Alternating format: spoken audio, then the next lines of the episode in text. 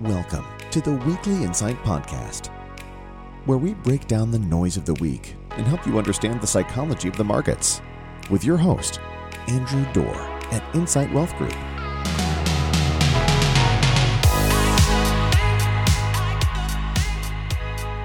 Good morning.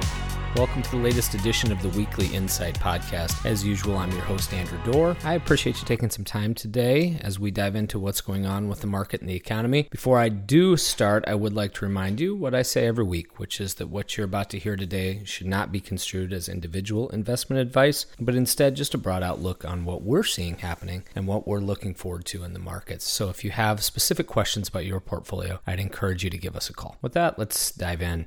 The economy turns out is an airplane. I know this because for the last several months, I keep hearing the pundits talk about it like it's an airplane. Terms like soft landing and headwinds and turbulence keep coming up over and over and over again. And now I like a good dramatic movie, and so I'm a big fan of movies like Airplane, real dramatic stuff there.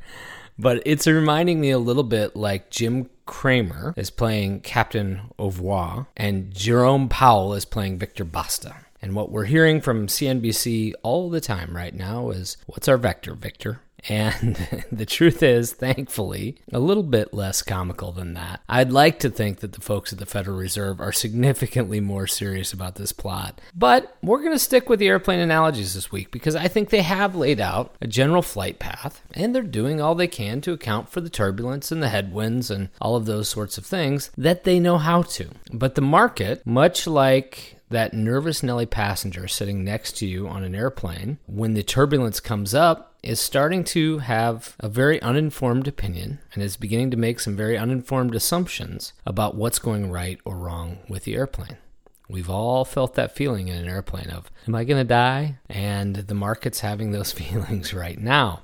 The past two months was a different story. The past two months was pretty nice. In the beginning of that time period, we didn't have to worry about an upcoming Fed meeting for a couple of months. The July inflation data came out, which really caused some pretty significant optimism. We finally saw a downturn in inflation and things were pretty serene. And so we saw really nice market performance throughout July and into early August. But as we get closer and closer to the upcoming Fed meeting, anxiety is starting to rise up. It says we're getting closer and closer to that landing. While the weather is getting a little choppy, people are starting to get a little nervous. But here's the good news the options for the upcoming Fed meeting, which is next Wednesday, are not do we safely land the plane or do we die in a fiery crash? They're much less dramatic than that. So instead of anxiety, I think we have to do what it is we always talk about doing on this podcast, which is digest the information available to us and then weigh whether or not the risks are too large to continue our exposure in the public markets. If they're not, then we need to buckle down and prepare for landing. So let's take a dive through that information right now and see if we can make that call. Probably the biggest thing that happened last week, Chairman Powell spoke again. He spoke at a conference on Thursday. It was what we believe will probably be his last public comments before the Fed meeting next Wednesday, or excuse me, a week from this Wednesday. His message was yet another further restatement of his comments at Jackson Hole. We can't stop now.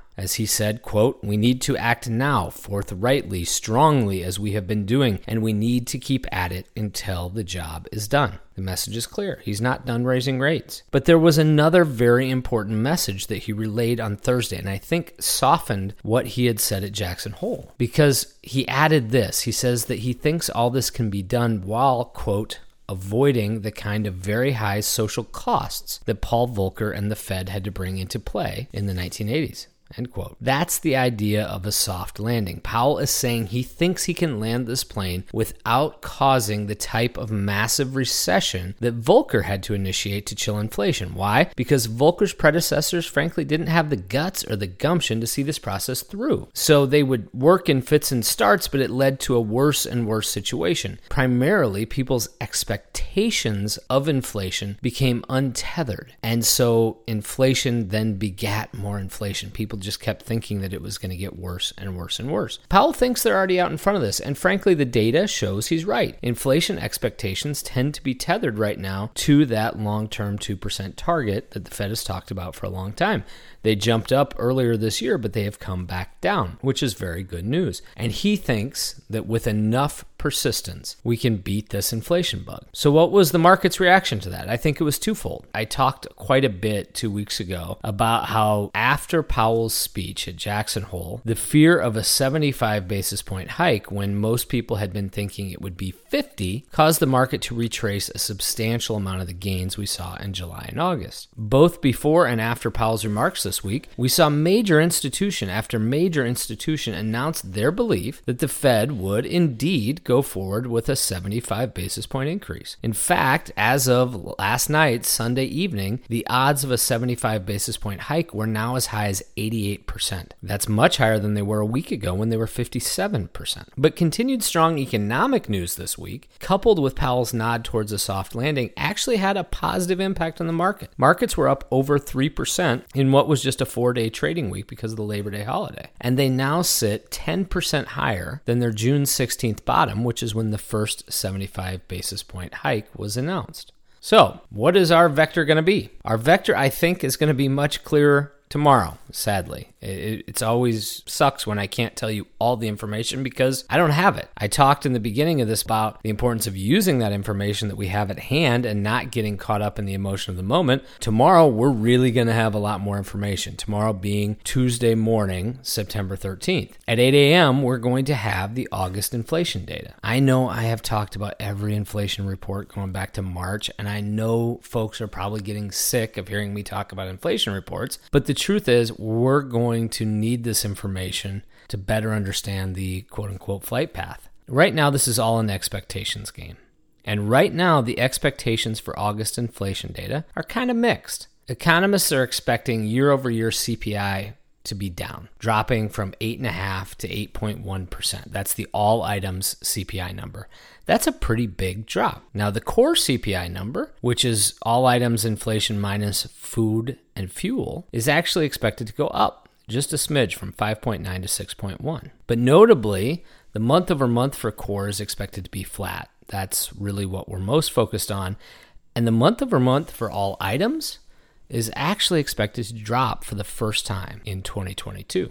That would be good news. If that's exactly how it works out, it'd be a pretty good report. But even with that report, I think it's possible that Powell does bump rates by the larger 75 basis point amount. A report any worse than that, worse than expectations, would almost guarantee a 75 basis point hike. But if it's better than expectations, I think you would probably see a pretty wild shift in what expectations are for Powell's decision back towards that 50 basis point number. But here's the good news the good news is 75 basis points is already baked into the market. It was baked into the market after Jackson Hole. And even after that, we saw a pretty positive improvement in the market over the last several days. Yes, a bad inflation print would not be fun for stocks and bonds over the next few weeks, but market makers already know the actions that are going to be taken, being 75 basis points, and so they can have some confidence in what the future is going to look like anything better than expectations right now for inflation should be very beneficial to the market, especially as we continue to see positive news elsewhere in the economy. We don't hear a lot about this. Everybody's so focused on inflation right now, but you haven't probably heard the fact that consumer confidence spiked in August substantially, or that manufacturing PMI data that came out on September 1st actually showed an unexpected expansion of our manufacturing base, or the fact that labor force participation rate actually climbed in August, meaning more people are looking to go back to work.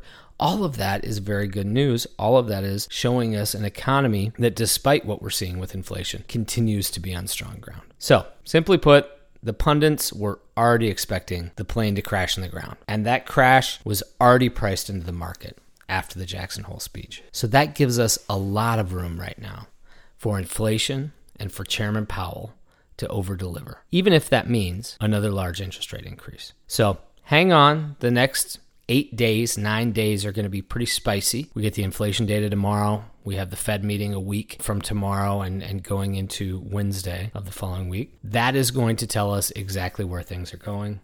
And I think we're going to see a pretty decent reset in market expectations going into the rest of the year. So I'll leave it there this week. As always, I appreciate your time so much. I thank you for listening to this. And if you have any questions, I would encourage you to give our office a call at 515 273 1333, or you can always visit us on the website at www.insightwealthgroup.com. Thanks so much. Hope you have a great week. Take care. Securities offered through Arete Wealth Management, LLC, member FINRA, SIPC, NFA. Investment advisory services offered through Arete Wealth Advisors, LLC, an SEC registered investment firm.